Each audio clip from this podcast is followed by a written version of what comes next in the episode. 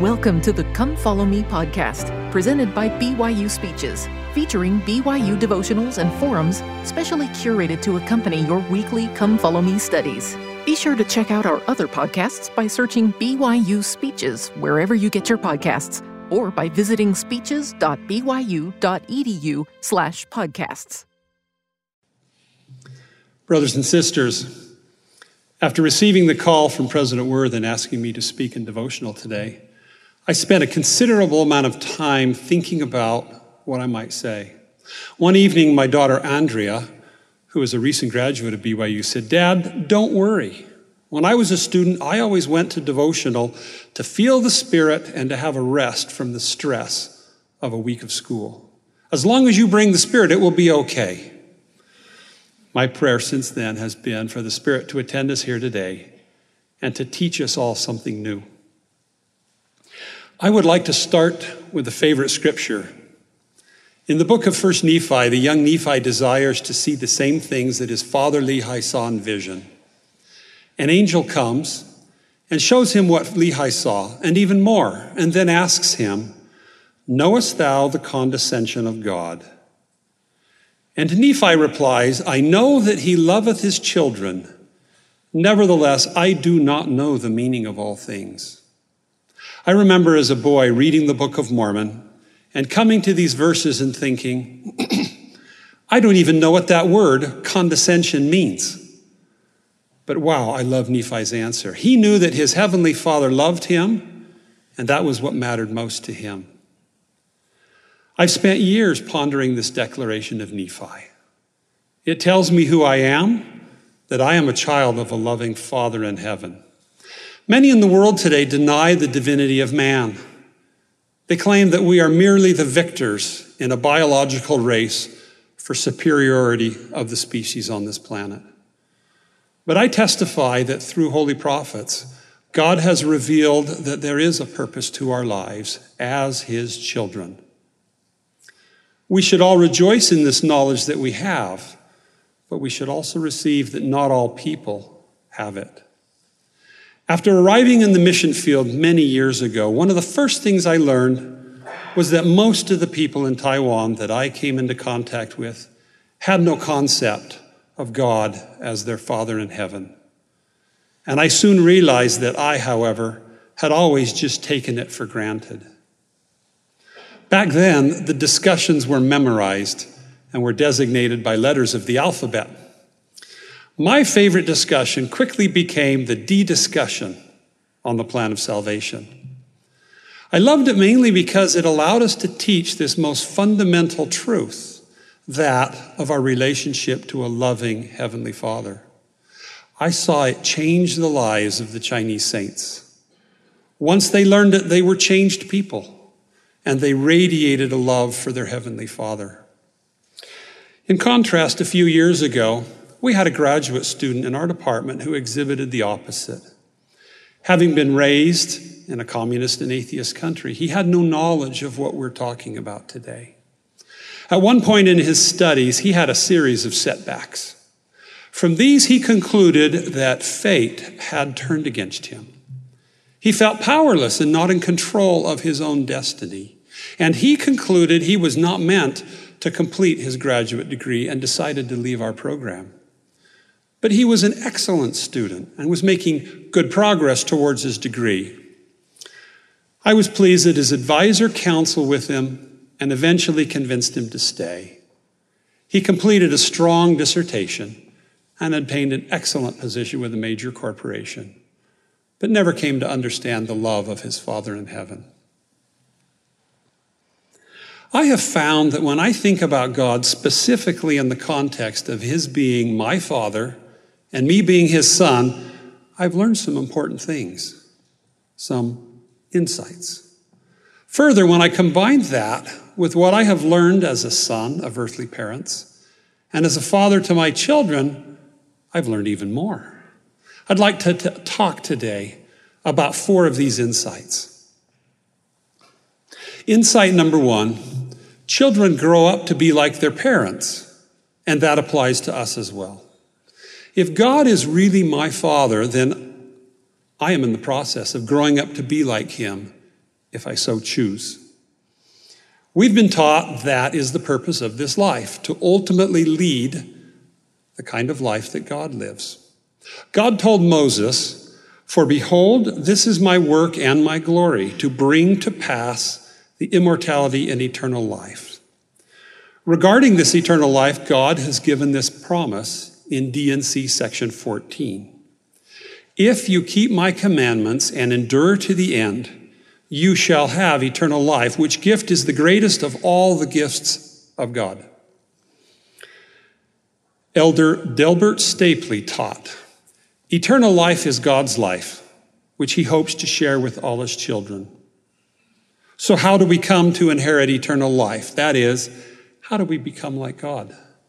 Christ gave us the ultimate goal when he said, Be ye therefore perfect, even as your Father which is in heaven is perfect. That is a tall order to fulfill indeed.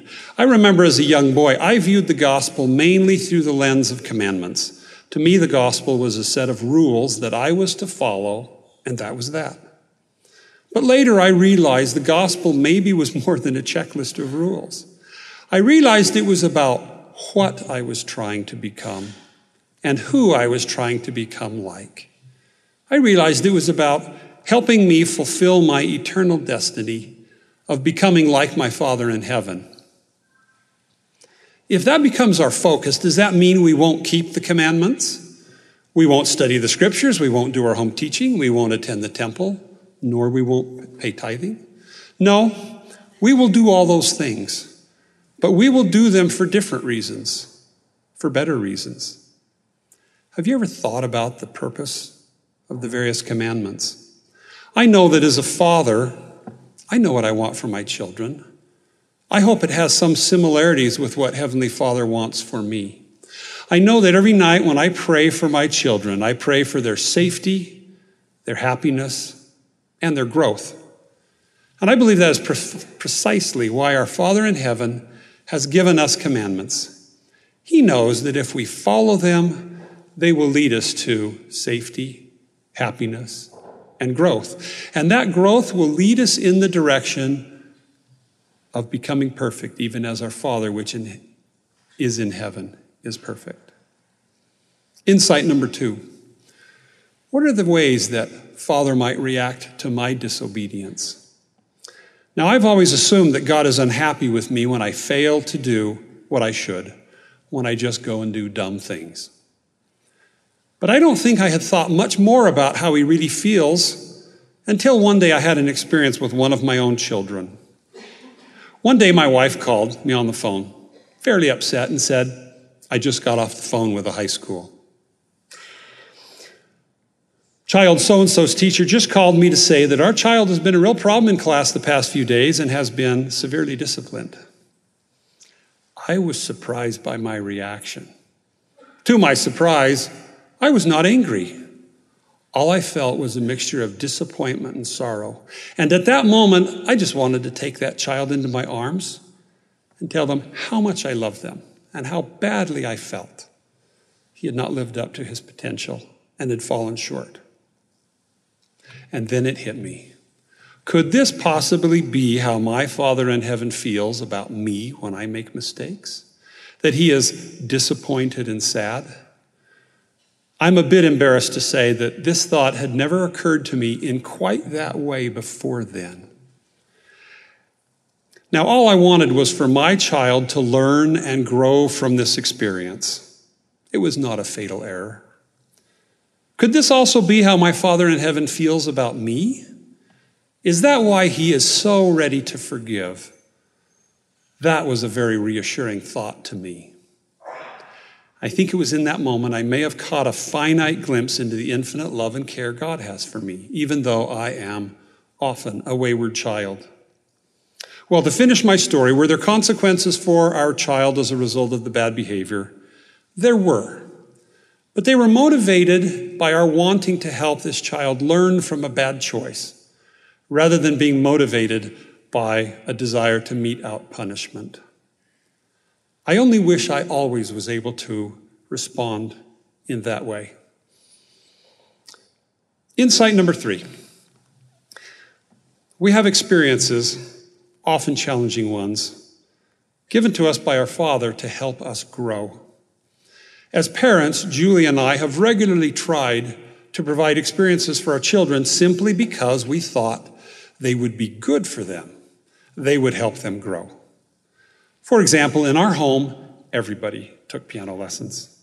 The goal was never Carnegie Hall, but simply to become proficient and to learn to love music. I think our children realized early on it was just a part of being a Nelson. Now, that they are grown, you could ask each of them if they always saw practicing the piano as a positive and growing experience. And if they were to say yes, you would know they're lying. because at times I know they all grew tired of the effort required. They either did not comprehend or had lost sight of the goal. But none has ever expressed regret for learning to play, and at one time or another since, all have expressed gratitude. I believe our Father in heaven gives us specific experiences, sometimes challenging ones. Does He ask us to do these things because they will be for our own good?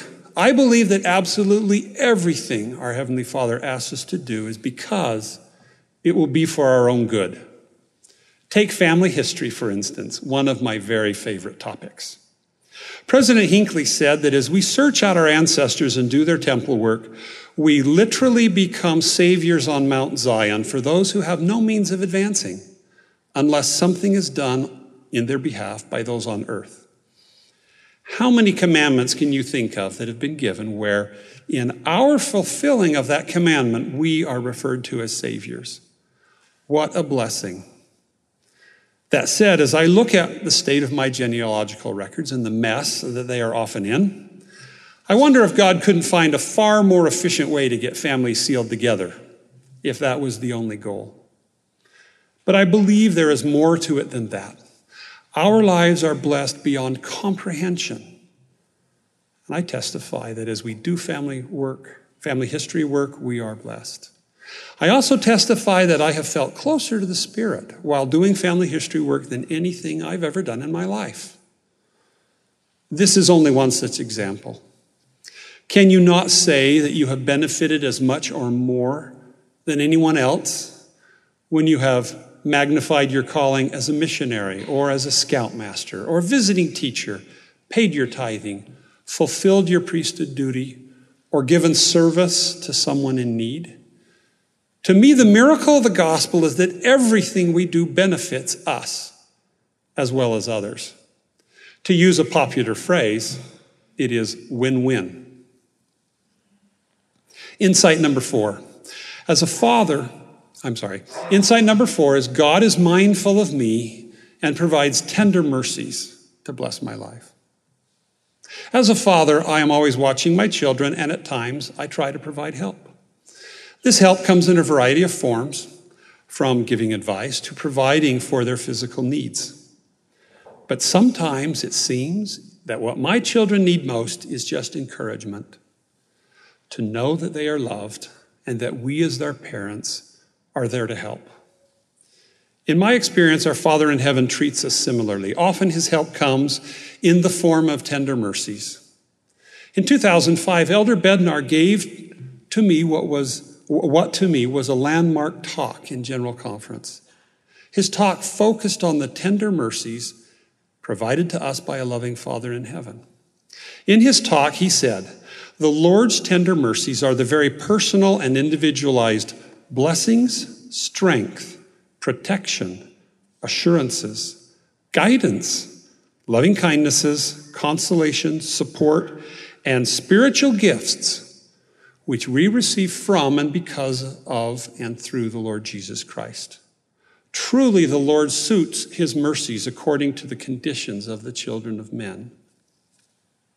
In other words, they are the customized blessings and direction that God gives to each of us to suit our needs. Importantly, as Elder Bednar said, often the Lord's timing of his tender mercies helps us to both discern and acknowledge them. That is a very telling comment to me. According to Elder Bednar, the Lord wants us to recognize and acknowledge his tender mercies for what they are customized blessings, assurances, and protection. To me, there is nothing so exciting as to see the hand of the Lord working in my life, to see that things didn't simply happen in their natural course, but to see that God has truly stepped in and done something just for me. Or alternatively, as President Monson has said, that God has used me to provide help to someone else. When giving talks, I think we all like to talk about such experiences, and I am no exception. Why is that? I think it's because they are our rarest of jewels, the most precious experiences we have in our lives. They are the very substance of our testimonies. They confirm our faith that God lives, that He loves us, and that out of the billions of people on the earth, He knows each of us and is interested enough to step in and help us in specific and personal ways. Now, these tender mercies come in many ways and varieties. But because I have a daughter, Wendy, who is now serving a full time mission, I would like to share some missionary work related tender mercies. I have spent the years since my mission deeply pondering the effects of my service. Did I do what the Lord wanted me to do? Could I have done more? And the most pointed question I have often asked is Did I accomplish any good? The Lord, has, the Lord has given me specific tender mercies over the years to provide me comfort and at least partial answers to these questions. They did not come at once, but in hindsight, I can see that they came when I needed them.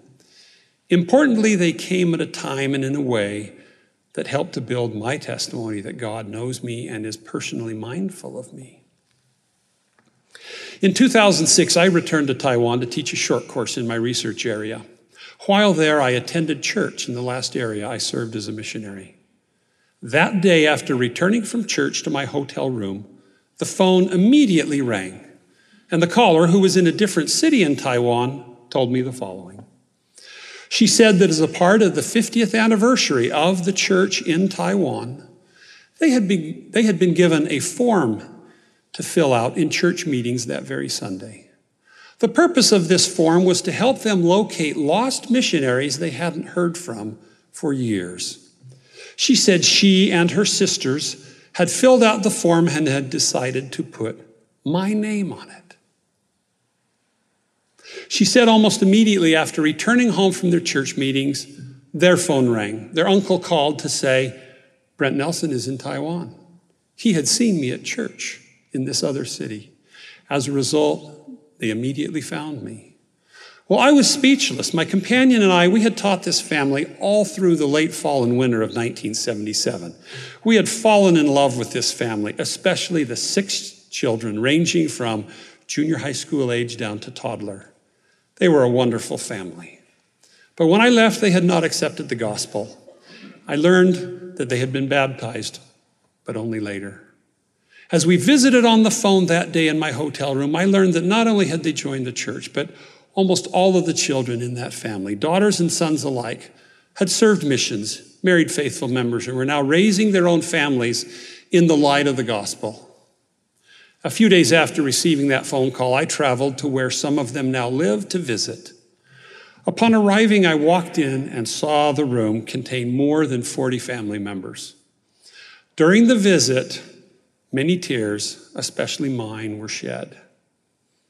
To quote Elder Bednar, some may count this experience as simply a nice coincidence, but I testify that the tender mercies of the Lord are real and that they do not occur randomly or merely by coincidence. I have since wondered just who the tender mercy I've just related was intended for. Their desire to reconnect with one of the missionaries who taught them the gospel had been fulfilled that very day. But I had been allowed to see a part of the results of my labors. I will forever love the Ton family. My second experience is quite recent. It actually occurred while I was writing this talk. But by way of background, we first need to go back 36 years. My companion and I were some of the very first missionaries to work the town of Junan. There was no branch of the church there, there were no members. Over, over a series of weeks, we knocked on hundreds of doors in that town without, to us, any visible success. At that point in, in time, to me, the only memorable thing about Junan was that at night, after tracting all day, as we trudged in the dark on our bikes through the rice fields back to our apartment, we would often stop and admire the rice fields filled with fireflies. But one day, after weeks of no success, we came to a house and a teenage boy answered the door. And when he opened the door, he said, Mayorantai, which literally means nobody is here. Interesting comment. He had been coached by his mother to say that, by the way. We looked at him and I said, Well, you are home. Can we talk with you? He turned out to be a wonderful young man, and he quickly developed a strong testimony of the gospel and of the reality of his heavenly Father, and he soon entered the waters of baptism. Brother Wu, very soon thereafter, went on to serve a mission himself, then married and raised a righteous family.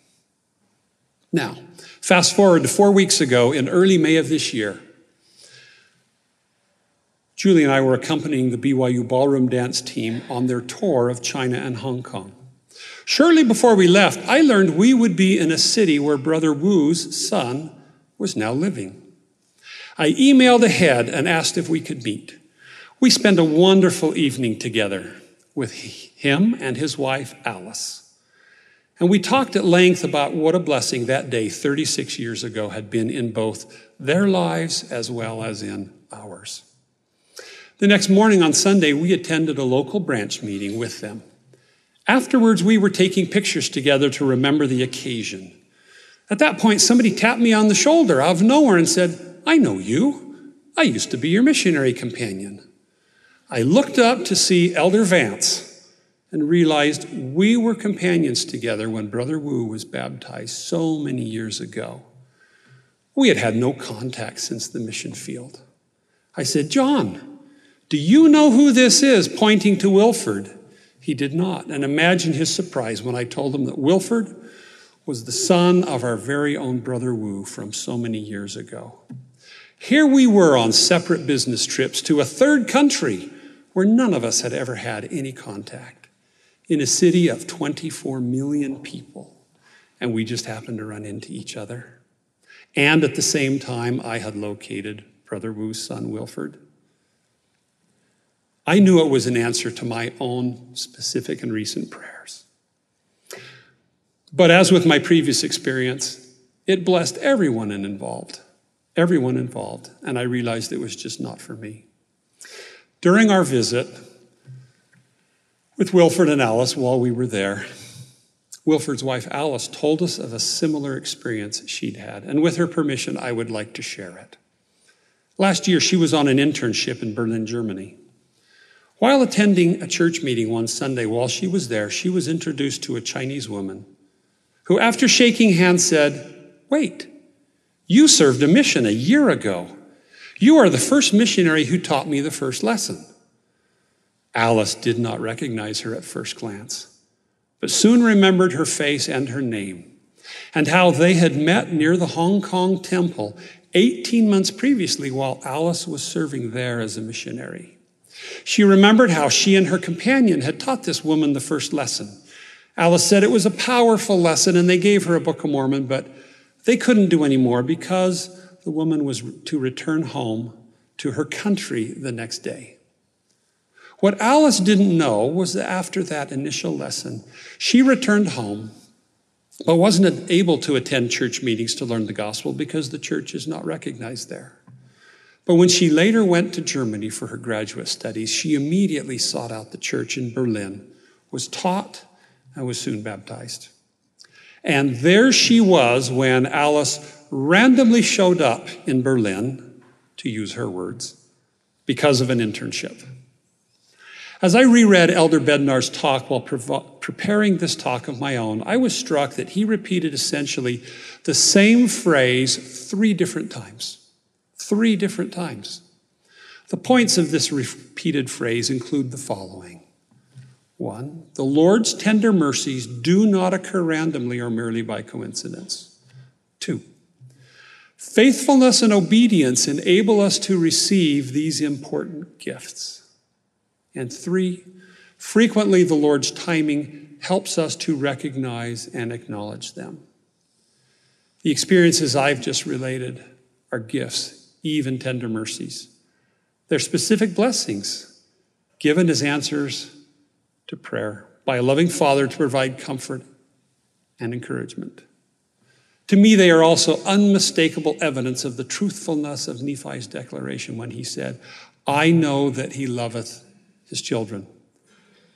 Brothers and sisters, in summary, my testimony today is that along with Nephi, I glory that I have a Father in heaven who loves me and knows me. I am grateful for knowledge about my Father in heaven that has been revealed through Latter day prophets. I have found great insights into the love of God for me by thinking specifically about Him as my Father. And these insights include first, that we all have the potential to become like Him and live the life that He lives. Two, that everything He asks of of us in this life is for our benefit and is designed to help us in that growing process. Three, that there are parallels between the love and caring we have in proper family relationships and the love our Father in heaven has for us. Four, that just as earthly parents give their children challenging experiences to help them grow, our Father in heaven does the same with us. Five, that God gives each of us customized blessings in the form of tender mercies, which do not occur by chance or coincidence, but faithfulness and obedience enable us to receive them. Often the Lord provides them at a time and in a way to help us recognize and acknowledge them. I am grateful for the gospel in my life and the foundation it gives me. It is everything to me. I am grateful for a loving Heavenly Father who has designed the plan of salvation that we taught in that D discussion so many years ago to be the great plan of happiness for each of us. I am grateful for modern day prophets who have revealed important truths to us about God. I am grateful to have family ties here that help teach me about my life's quest to become more like my Father in heaven. May we each learn to better qualify for and recognize the tender mercies of the Lord in our lives. And I say these things in the name of Jesus Christ. Amen. Amen. You've been listening to the Come Follow Me podcast, presented by BYU Speeches. Please check out our other podcasts of recent speeches, classic speeches, and BYU Speeches compilations on love and marriage, overcoming adversity, by study and by faith, the prophet Joseph Smith, and Jesus Christ, our Savior and Redeemer. Go to speeches.byu.edu and click on podcasts for more information. You can also find all BYU Speeches podcasts at your preferred podcast provider.